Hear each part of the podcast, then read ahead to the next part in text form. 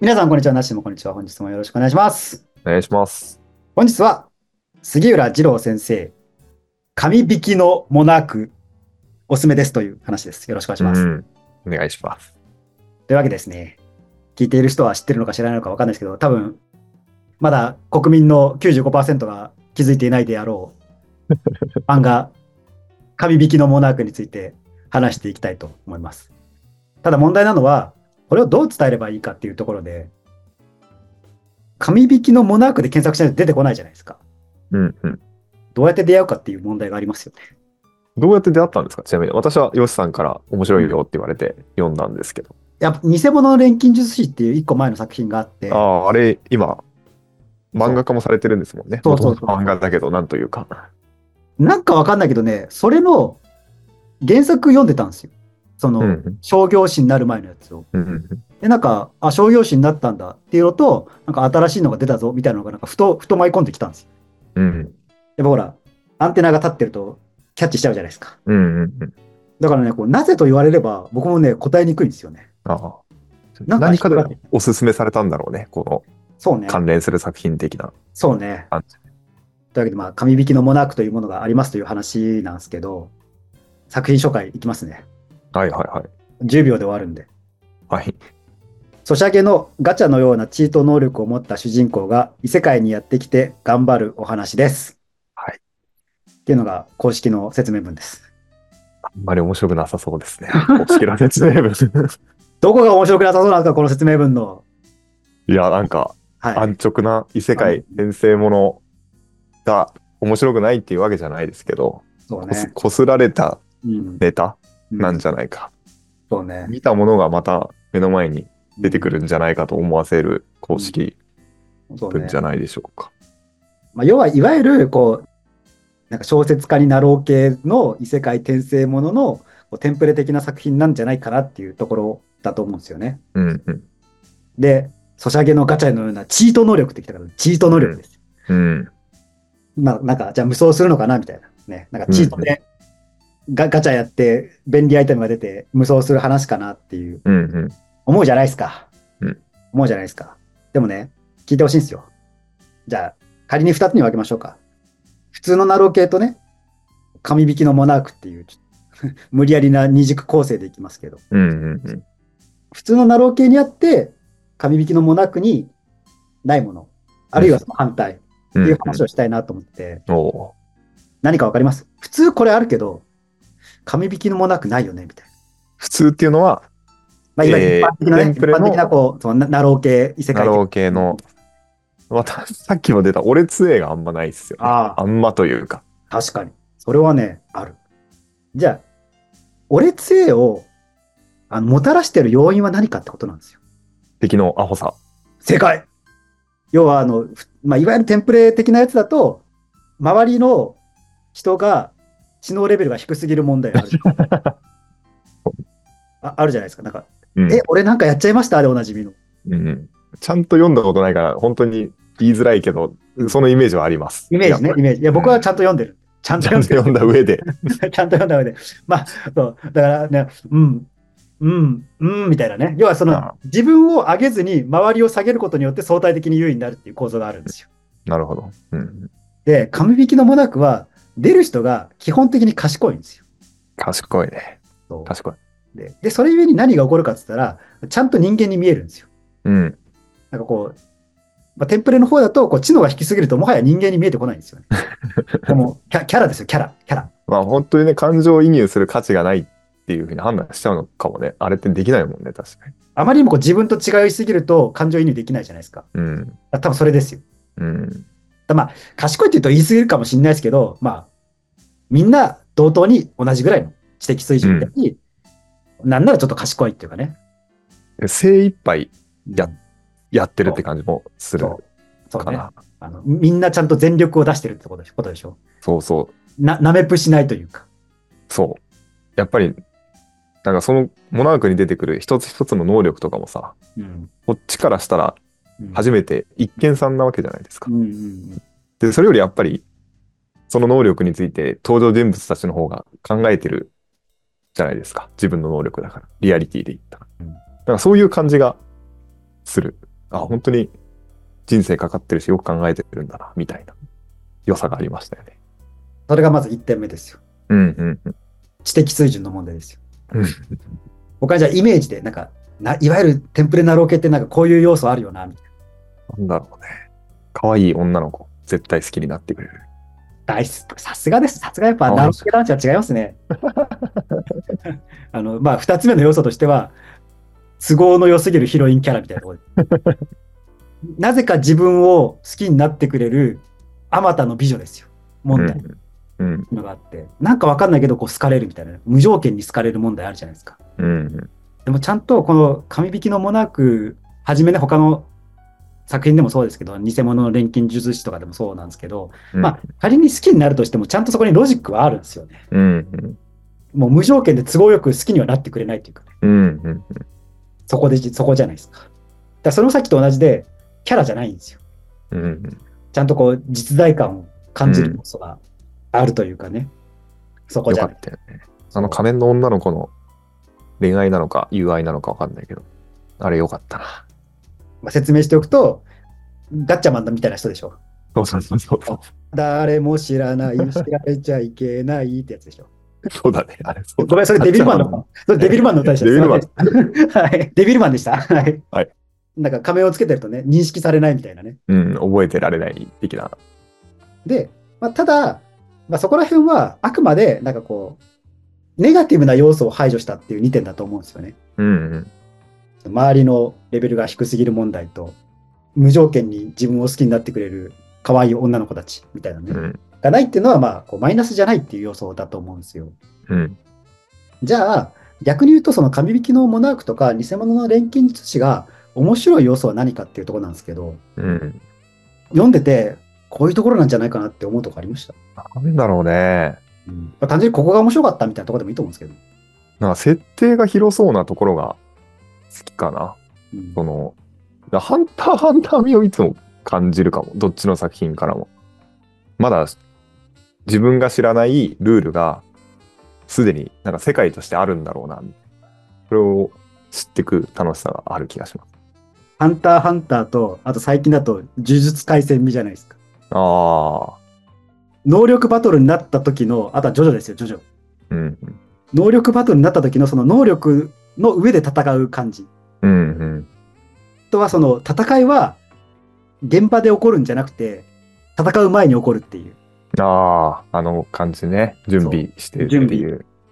手前ねだからその戦術じゃなくて、その手前の戦略で戦うみたういんなうのん。面白さがあるかなとは確かにね。戦闘準備みたいなところめちゃくちゃ多いもんね。ほとんどそれだったのかな。今、現時点で。でまあその神引きのモナークとその偽物の錬金術師に共通する点として設定が細かいんですようん能力の設定とか世界観の設定とかうん。にかなりこう説明描写を入れるというかうんうん。あとはちゃんとそこのなんか工夫工夫描写うんうんたじゃあ試しにやってみようみたいな。うんうん。これがどういう条件で発動するのか、それとも、ここの条件の時はどういう挙動を見せるのか、こう確認してみよう。うんうん。こうプログラミング的な感じじゃないですするするする。か。そこをやった上で、こうなんかこう、準備したものが勝つじゃないけど、うんうあのん。より、その世界のルールを、原理原則を理解したものが勝つみたいな感じじゃないうですか。んうん。だから多分その、戦いの手前の部分、そこの面白さがあるんだと思うんですよね。確かにね、面白い。そこでぐーっと溜め込んで、じゃあいざバトルみたいな感じじゃないですか。うんうん。そこら辺がやっぱこう、ハンター、ハンターというかね、 まあ、うんまあ、ジョジョって言ったけど、まあ、ジョジョはなんか、まあ、 現場でやってやらみたいな感じだから、なんともやるところはあるけど、そう、呪術廻戦とかね、まあだからそういうところの要素になってくるから、能力バトルみたいな感じ。細かそうだもんね、本当に。うん。だからそこの面白さがなんか、かなり大きいウェイトを占めてるんじゃないかなと思う一方で、なんか作画とかも、僕はね、作画にね、あの、ワンピース味を感じましたよ。どこら辺がですかあるところで、こう、ヤクザのキャラクターが出てくるとこ覚えてます。はいはいはい。いいキャラクターでしたね。で、ヤクザのキャラクターが、その、もともと1本だった剣を、その、ドスにして、なんか2本に分けてるみたいなとこあったじゃないですか。いい、いいエピソードでしたね。で、その2本に分けた人が、こう、喧嘩して、喧嘩を始めるんですよ。言い争いを始めるみたいな。そしたらなんかこう、戦ってた敵が、ちょっとその隙にこう、襲おうとしたら、今黙っとれみたいな感じで、2人に出産されるっていうシーン。姫のバーンっていう。そうほほぼ同じシーンが、ワンピースのであるんですよ。ああ。何か言われたら知ってるかもしれない、それ。その時あものうルフィ、ルフィとゾロがなんかガチ喧嘩始めて、で、なんかあの、お襲おうとしたらやられるみたいな。なるほど。あったのね。でも、すごいね。あの、作画なんてないコマがめちゃくちゃ多いじゃないですか。ああ、まあ確かに。今の時点では。そうね。知らない人のために説明しておくと、まだこの商業誌になってないんで、ほぼラフ画みたいな感じのね、あそのうそうそうそうそう。感じで公開されてるんですよね、今ねうん。本当に棒人間みたいなところもあれば、なんかすごい、なんかそれなりに書き込んでるシーンとかもあって、で、なんか、あの、ひどい時にはこう矢印にね、こ、ここはこうなってるみたいな感じのね、 あの、そうそうなんそかわ枠外に注釈が入ってて、すごい、なんか絵絵コンテみたいだな、みたいな感じのね。う。で、本当に、一気に書きたいところは、時間が許す限り書いてみたいな、そういう感じの。でも逆に言うとさ、絵コンテでこんだけ面白いってすごくないですかいや、すごいよ。なんね、全部読んじゃうんだもん。私、一晩で読ん読んじゃいましたからね。僕もやっちまったのはさ、もう深夜1時に読み始めたんですよ。ああ、危な いね。あの、朝5時でしたよ、終わったら。やばいと思って、そのね、いや、早起きしなきゃとか思いながら結局、なんか11時まで寝るみたいな。 いや、すごい休止、飛ばんないよね。なんか面白かったね。なんか真っ暗闇の中で読み続けてしまいましたよね。うん、いい。あったなっていう感じの。だから本当に、どれくらいの衝撃度かって言ったら、まあ多分でも近しい作品で言うとさ、やっぱワンパンマンじゃないですか。なあ、あれね。だからワンパンマンも元はなんかこう、ワン先生が書いたやニつートをした、んでしょそうそうそう、ね。あの、アイシールド21の先生が書き直したってういんう、うん。村田先生だよ。そうそうそう、村津先生。商業漫画家になって、で、えーアニメ化してっていうところがあったと思うんで、うん。まあ多分なんか同じような道を全然送りそうな感じっすよね。いやー、面白いもんね。だからね、本当運よくこの動画を発見した人は、すぐ紙引きのもなく、あの、多分 Amazon で無料で読めるんで、読めたし無料で。読みました。い今なら無料で読めると思うんで、多分ラフ側の方は多分限りなく無料で読めると思うんですよね。うん。で、読んで、いや多分これはこのこれから来るよみたいな感じの、い今ならドヤ顔できるタイミングだと思うんですよね。2024年の前半なら。確かに。でなかなかの苦痛だけどね、その次もうないのっていう、あの、確かにね。切れちゃった時のそうね。薬今が切れ全たみたい3な巻、全3巻なんでね。うんいいとこで終わるんですよね、3巻いもいね。ところで終わって、そうあマジかいやだから、そんな人は偽物の錬金術読めばいいんですよ。よ。そうそう、そのルートでしたよ。そう。 あっちは完結してるんでね。でしかも、その結構細かい描写が多いから、割とね、ゆっくり読んでもいいと思うんですよね。うん。丁寧に読んでみても、もしくはバーっと一回一通り最後まで読んでみて、なんか2週目、3週目楽しんでもいいと思う。そう。なんかそんぐらいのなんかすげえ情報量があるんで、いや、またすごい先生が現れたなと思いましたよね。そうね。あれね。読ませるよね、本当に。本当にあの、時々ひどいコマがあるのに、全然気にならないからね。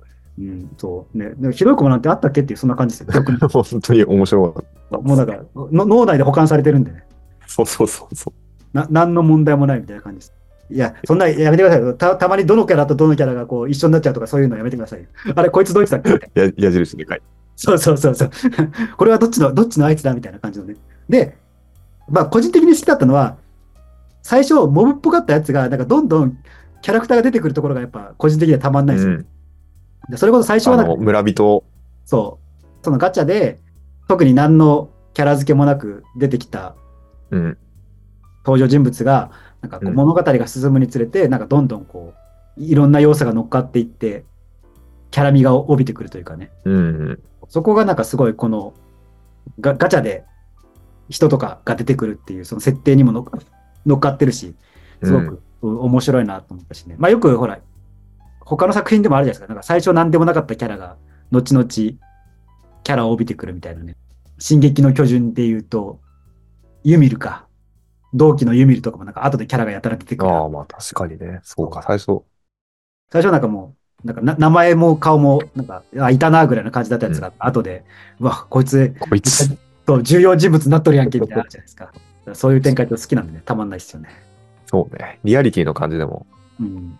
本当にただのモブはいないって感じの、そうそうそうそみんな精一杯やってるから。う。で、まあ、今のところ、その、偽物の錬金術師と、神引きのモナークしか読んでないんで、けども結構他にも作品あるっぽいんですよね。ああ、そうなんですね。僕の妻には感情がないわ、なんか角川から7巻出てるらしいっす。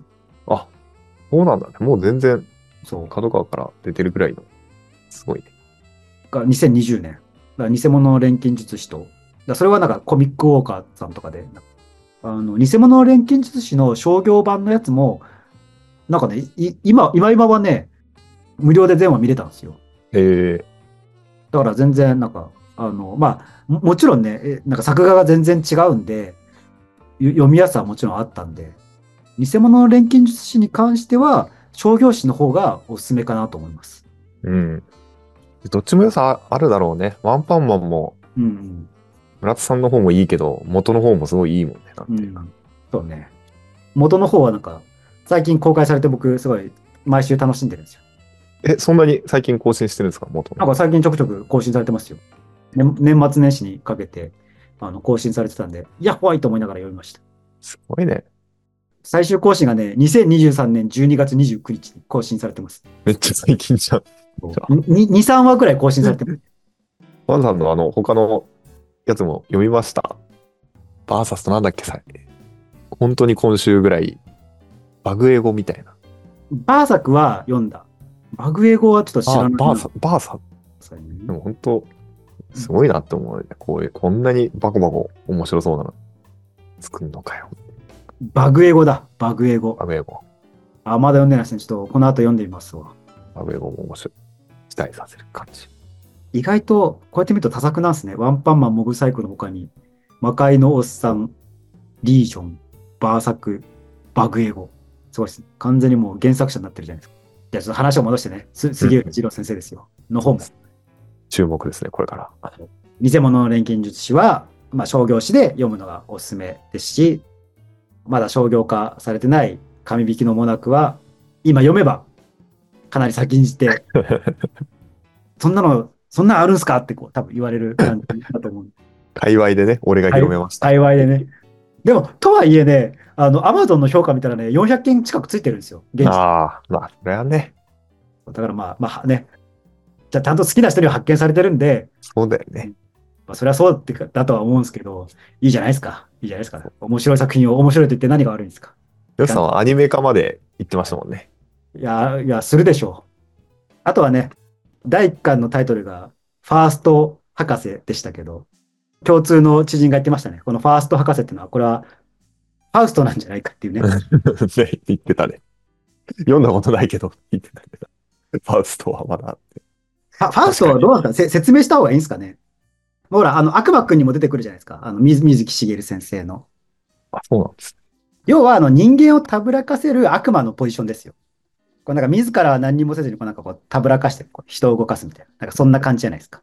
そうね。で最後に、命を、じゃあ、いただいてきますみたいな。そうそうそうそう。ね。なんかおこう疲れでし魂たをって感じ。魂を売るみたいな。宮崎駿監督の風立ちのあるじゃないですか。うんうん。あれのカプローニさんポジションですよ。ああ、確かにね。主人公をこうたぶらかすじゃないですか。うん。メフィスト、メフィストフェレスとかね、言ったりします。君の夢を叶えてあげようそうまそでうが、テンプレなんだね。そういうことですよ。そう、そういうことですよ。終わったら、いただいてきますからっいて感じ。命を、魂をいただいていきますよ。みたいなね。そんな感じじゃないですか。じゃあ、やっぱり、この神引きでも、うんファースト先生は強大な敵になるんですかね、最後の方。それはね、それは、でもほら、それはまあ、わかんない。 それはわかんない。使う人次第じゃないですか。ファースト博士。うん。まあだからお、表ではね、なんか最初、一番最初に出るから、その1、ファーストの1っていううん。とこですけど、なんかね、まあもしかしたら、こう、メフィストフェレスね、のファースト的なニュアンスがああるかもねっていうところですよね。ダブルミーニング、ダブルミニング鋭鋭い一人です。さすがですね。じゃあ、そんな感じで、ぜひ読んでくださいというところですかね。。はい本日もありがとうございました。ありがとうございました。